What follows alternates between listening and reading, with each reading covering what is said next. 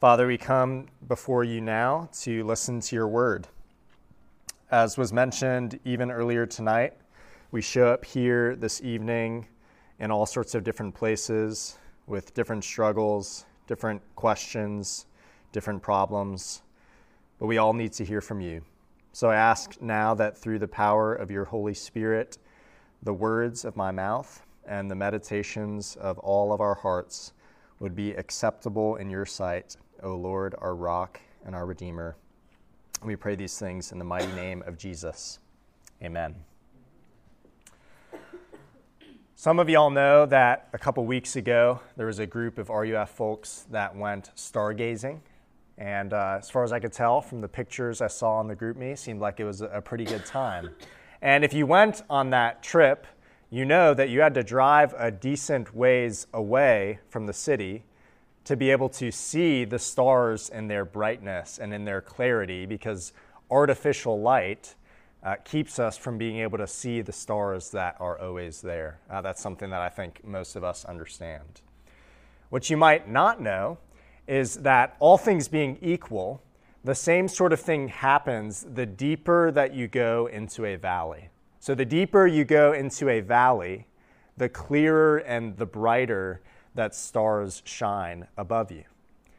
And the passage that Danny just read for us, Ephesians 2 1 through 10, is a passage that starts by inviting us, no matter where you're at here tonight, whether you identify as a Christian or still exploring the claims of the Bible, it starts by inviting us to climb down deeply into the valley, to see how deep and dark our natural condition is apart from Jesus. But the goal is not to make us feel bad or to give up hope, but actually to make the bright stars of the good news about Jesus more clear to us tonight.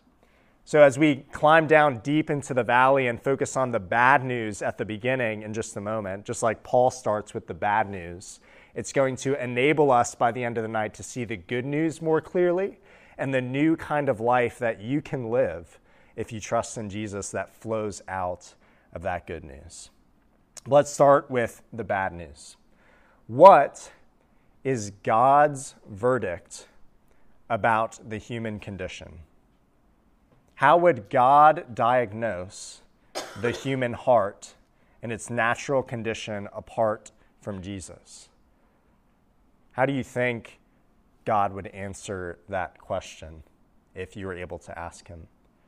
Well, we actually don't have to wonder because Ephesians 2, verses 1 through 3, actually give us God's answer to that question. To use medical terminology, God's verdict about human society in general, about human hearts in particular, is not that we are merely sick and in need of medicine. It's not that we are merely in trouble and in need of a little bit of help. What does it say right at the beginning of our passage? It says, You were dead. You were dead in your trespasses and sins. Those two words that are mentioned right there at the beginning, trespasses and sins, are words in the Bible that are more or less used interchangeably, synonymously. So don't think of them as two totally separate categories, but Paul is using both of these words for the sake of emphasis, to bring to our minds all of the different kinds of ways that we could sin or rebel against God or run away from His home or worship something, make something ultimate other than Him, all the different ways that we can do that, and yet the result is the same. The diagnosis is the same.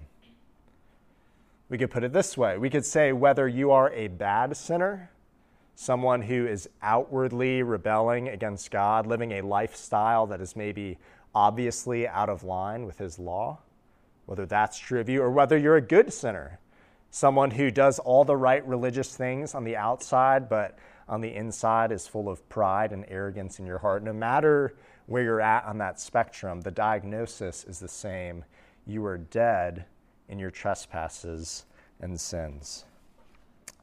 But it gets worse because that's just the very opening words of our passage. It's not just that you're dead and that means you're totally helpless to do anything about your condition on your own, but it's also that you have to grapple with these three great enemies. Three enemies that show up in lots of different places in the pages of the New Testament, and they show up clearly in our passage here this evening the enemies of the world, the flesh, and the devil. So look, at, look back at verse 2.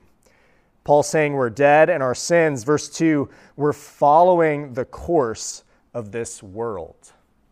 Now, we need to understand when Paul uses this term world, he's not suggesting that he or God somehow doesn't honor the goodness of creation or that the earth in and of itself is a bad thing. No, this is a technical term in Paul's thought that refers to human society and human systems as they stand in rebellion against God.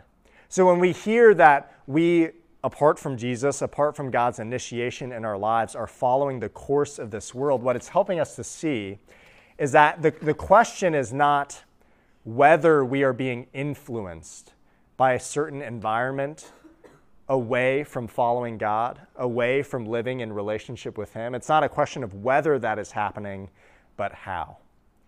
So I want you to imagine tonight that you strike up a conversation with a fish, you know, like, like you do on a, on a Thursday night. Just you're striking up this conversation with a fish, and you ask this fish about the water that he's swimming in. I know it's a silly analogy, but roll with me for a minute.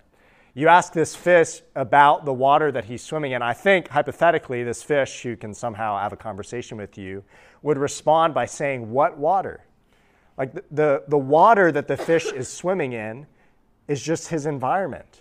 He's not aware of it. It's affecting him every day, but he doesn't even know that he's swimming in it. And Paul is trying to say that the same sort of thing is going on when we think of the world, this sinful environment that we inhabit that is shaping us away from God and his good purposes in our lives, even though we might not be aware that we're in that environment. But we don't just inhabit a sinful environment, that's the first enemy, the world. We also face a powerful and personal enemy of our souls.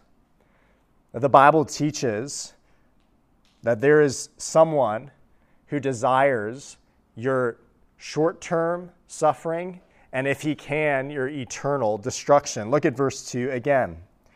It says, naturally, apart from Jesus, apart from God's grace that we'll get to in a moment, we all follow the prince of the power of the air, the spirit that is now at work among the sons of disobedience. This prince here is the devil, it's Satan.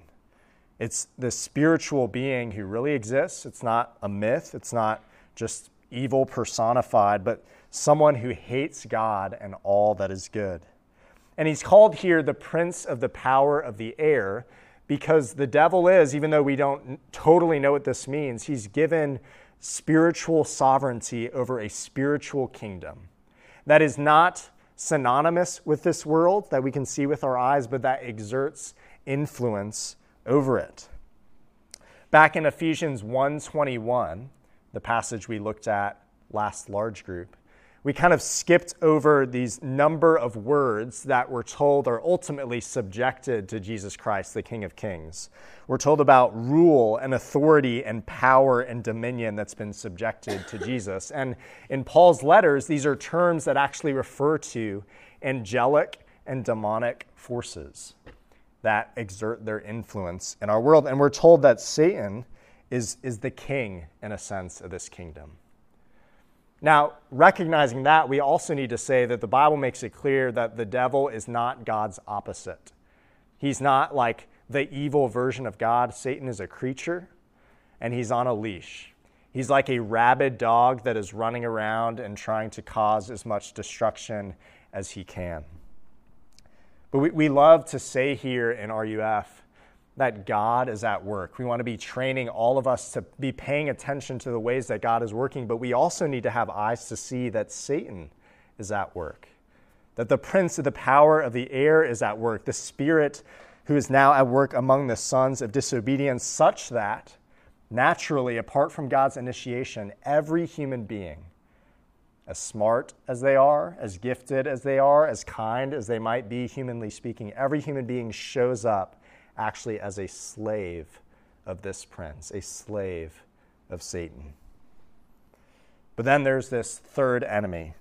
We also have to deal with our own sinful nature, which Paul calls the flesh in verse 3. Now, again, the flesh is not our physicality. God loves our bodies, He made our bodies. Uh, being an embodied person is not a bad thing. That was God's good design from the beginning.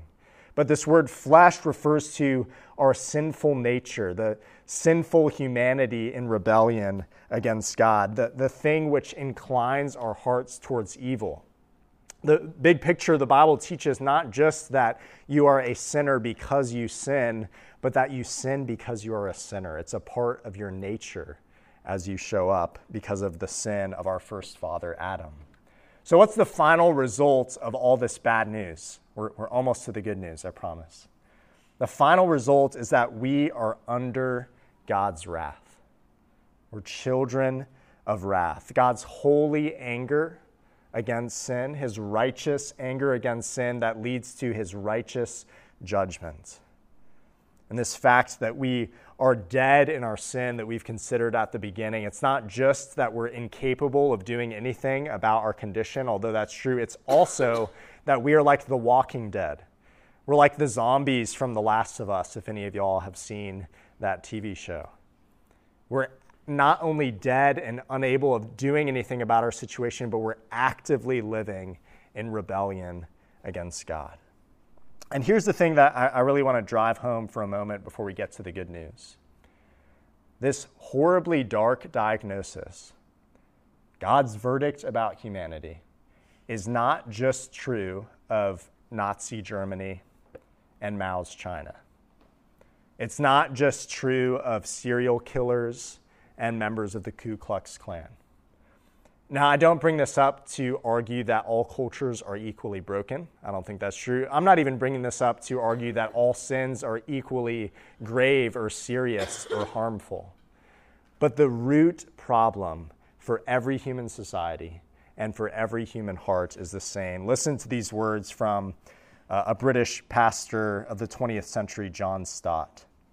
He said in these three verses, God is giving us the biblical diagnosis of fallen man in fallen society everywhere. The biblical diagnosis of fallen man in fallen society everywhere. So here's the question Are you going to believe God's verdict about you, apart from Jesus, apart from his grace we're about to get to? Are you going to believe that verdict or some other diagnosis that feels more palatable or maybe makes you feel better about yourself?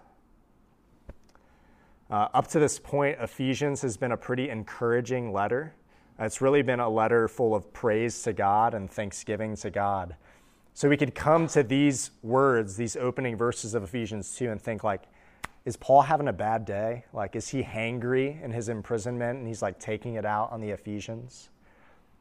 He's not. Again, the goal is we're climbing deep down into the valley so that the bright stars of the gospel would shine more clearly to us. So let's turn to that now. You were dead in your trespasses and sins, but here's the good news that starts with these two words in verse 4 but God. Two, two of the best words in the whole Bible, in my opinion, but God. You were under God's wrath, but God is rich in mercy. You were dead in your sins, but God has made you alive in Christ. You were in bondage to evil powers, a slave to Satan, but God has raised you with Christ and seated you with him in the heavenly realms. You were without hope, unable to do anything on your own, but God intervened and initiated to move towards you and to rescue you from your horribly hopeless situation. And at the start, we're told here that God is rich in mercy. He's rich in it. His mercy is not going to run out. His mercy is far greater than our sin, as awful as it is, as Paul has been unpacking that in the first three verses. We're told that he's rich in mercy to show that God is actually able to meet us in our desperate need. And next, we're told that God, in his love, has made us alive together with Christ.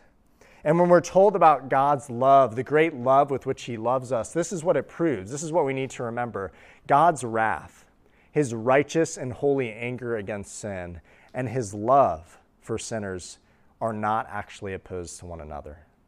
They actually are both true about him. But it also shows us that God the Father is not the bad cop. There's a way of reading the Bible or of thinking about the Christian faith that's a little bit like this. You know, Jesus is the good cop.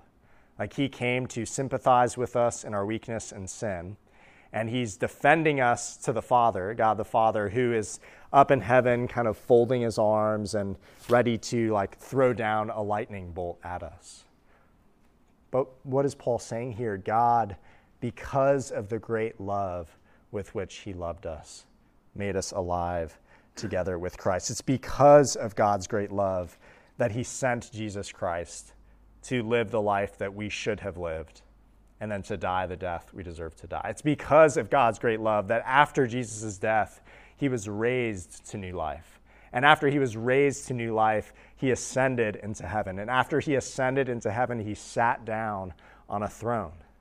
And here's one of the amazing things about this passage Paul is using terminology about us, about our experience of what it means to be in relationship with God, to have salvation, rescue through him. He uses this terminology that maps onto the very story of Jesus. It's almost as if Paul is saying that the very things that God has accomplished for Jesus are, in a real sense, already true for you. It's as good as done. That one day you will be raised just like Christ was raised, and you'll be seated in glory just like he has been seated in glory. And that idea is actually strengthened in the next verse, in verse 7, even though it might not seem that way right away. Look at it again. If you follow the logic of Paul's argument carefully, the coming ages of verse 7 are not things that are merely in the future, but the ages that have begun to come now and will continue to come until the day when Christ returns. There's this parallel between the, the course of this world in verse 1, which could also be translated the age of this world, and the coming ages that have dawned in the appearance of Jesus Christ. So, what does that mean for you? It means right now, whether you feel it tonight or not, in the middle of stress of preparing for midterms, heartbreak because of broken relationships, difficult things going on in your life, right now, if your trust is in Jesus, God is pouring out on you the immeasurable riches of His grace and kindness. And He's going to keep doing that again and again and again until you experience that in full when Christ returns. So here's the question that verse 8 helps us to answer How do we actually begin to experience that? How can this good news that Jesus has accomplished with his life and death and resurrection connect with our stories, connect with our lives? Well, the answer is found in verse 8 For by grace you have been saved through faith and this is not your own doing, it is the gift of God. There's something really, really important that this verse makes clear that is also at the same time easy to miss. Notice that this verse did not say that you are saved by grace because of your faith. It says you are saved by grace through faith. It's not as if God looks at your life and he says, All right, let's be honest. Like, if I looked at your works, if I looked at the record of your obedience, there's no way that you would measure up. But instead of that, if, if your trust in me is strong enough, I'll, I'll accept you because of your trust in me rather than this record of obedience that doesn't measure up to my standard. This is why this matters. The unshakable ground of your salvation, if your trust is in Jesus, is not in the strength of your faith but in the strength of your Savior. It is by God's grace, because of his character, because of Jesus' actions for you in history, that you can be saved. And that means faith. What does that word through means? It means faith is just open hands. It's just the way that you receive this incredible gift from God, the gift of eternal life that can start now and carries on forever and ever. And even your faith, even your faith, this passage tells us, is a gift from God. Uh, I want you to bear with me for a minute as I put on like my nerdy pastor hat, uh, because uh, the word this in verse 8, this is not your own doing, is a Greek neuter pronoun. In a minute, you'll know why this matters. It's a Greek neuter pronoun, and it's referring back to something earlier in the passage. This is not your own doing. Then the question is like, well, what is the this? Well, the words grace and faith in this passage are both feminine Greek nouns. Why in the world does this matter? It matters because the fact that Paul chose to use this neuter word form means he's referring to the whole thing. He's not just saying the grace was not your own doing, but the faith was not your own doing. Even your faith is not the 1% you bring to the table, even your faith is a gift from God. Why is that good news?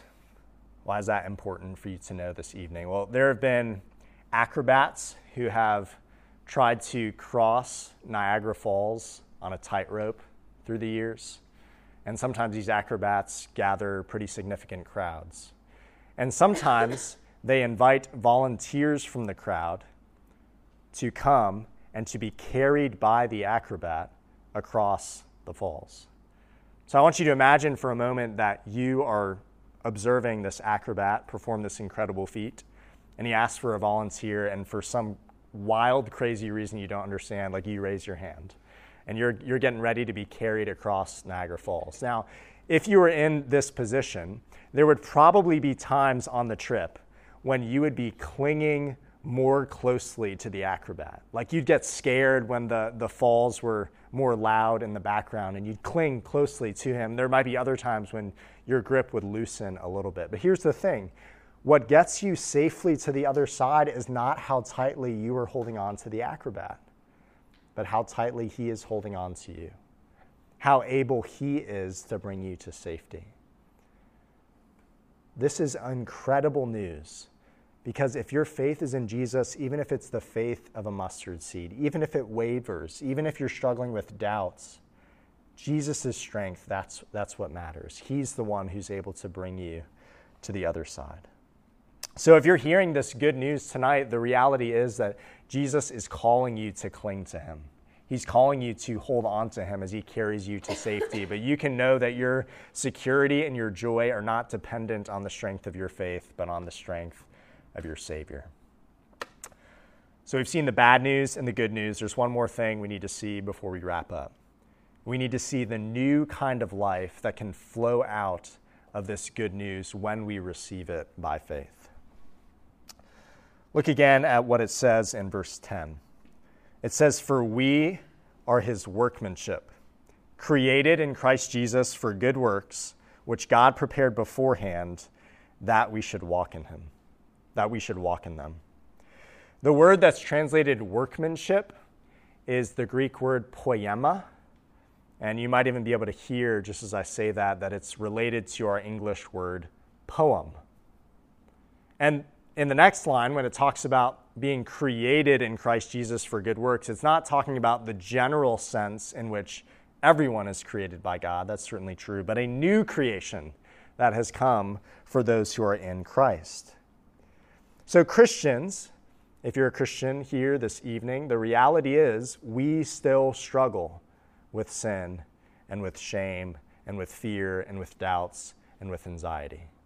And although this good news of verses 4 through 9 that we've been discussing really is true of you, it can often feel like these circumstances of our lives or the circumstances of our hearts are what are ultimate. So what is this telling us? It's telling us that you are not your sexual sin. You are not your anxiety.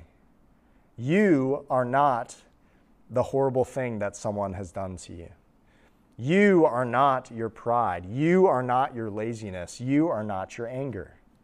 These things do not ultimately define you. You are God's workmanship. Maybe some of y'all have heard the phrase, she's a piece of work, right? Or, or he's a piece of work. If, if someone says about you that you're a piece of work, uh, they're not complimenting you. They're, they're saying that person is a mess. Well, when, the holy, holy, holy God who created heaven and earth, when he looks at his people in Jesus Christ, he does not say, What a piece of work. He says, What a piece of art. You're his poema, his workmanship, his, his poem, this beautiful thing that he has made new through Jesus Christ. And if you know that that is true, here's the big theme of this series. If you know that that is true about you, you can begin to become who you are. You can begin to live into that reality, or in the terms of this passage, you, be, you can begin to walk in the good works which God has prepared beforehand for you to do. And this idea of walking in good works is a kind of bookend to the whole passage because it starts by talking about how we were dead in our sins. We were walking in our trespasses, following the course of this world, but now we can walk in these good works that God has prepared beforehand. What are these good works? The good works of repentance, the good works of fighting your sin, of resisting temptation, of loving God and worshiping Him, and reading His Word and loving your neighbors. The list is long. Uh, many of y'all know that I'm a pretty big fan of The Lord of the Rings. And the truth of the matter is, you should be pretty proud of me that I haven't referenced The Lord of the Rings yet up to this point in the semester. But uh, that is about to change. Because in the movie adaptations of The Lord of the Rings, one of the major characters is this guy, Aragorn. And Aragorn is descended from the ancient kings of old. But he's not living in light of that reality, at least in the movies, until he comes into contact with the elf lord Elrond, who gives him this ancient sword and reminds him that he has this great destiny that he is called to be the king of the age of men. And yet, Aragorn is fearful of that destiny because of the ways that his distant ancestors failed. He wasn't living in light of this new noble purpose that really did belong to him. Friends, I think many of you know deep down, if, if, especially if you know Jesus, that you were made for more than spending countless hours on video games and TikTok. I'm not saying that's all bad. You, you were made for more than a fun night on Green Street. You were made for more than a good GPA or landing a good job at the end of college. Those things might not be bad, but you were made for so much more. God has prepared these good works for you to do. He has a noble purpose for your life and you can start to live into that even today. Uh, I don't know what those specific good works for you are. I know that it's going to generally look like loving God and loving your neighbors. But when we are willing to climb deep down into the valley, to look with open eyes at the gravity of our situation apart from Jesus, when we see the incredible good news that is on offer for us that we can receive by faith, why wouldn't we want to live in a way that honors God with everything we have? Why wouldn't we want to fulfill these good works that God has prepared beforehand for us to do? Here's the message of this passage as we wrap up. You were dead in trespasses and sins, but God sent Jesus to die and then to rise so that you could rise to new life, so that you could share in the eternal life that he earned. You were a slave. You were in bondage to the devil, to the course of this world, but God has set you free. He's made you his son, his heir, his child in whom he delights. He's intervened to bring you out of the old creation, out of the influence of the world, into a new creation where you can actually exhibit what that new creation is like. You can put that on display with your very life, and there's no greater purpose for which you could live in the whole world y'all please pray with me?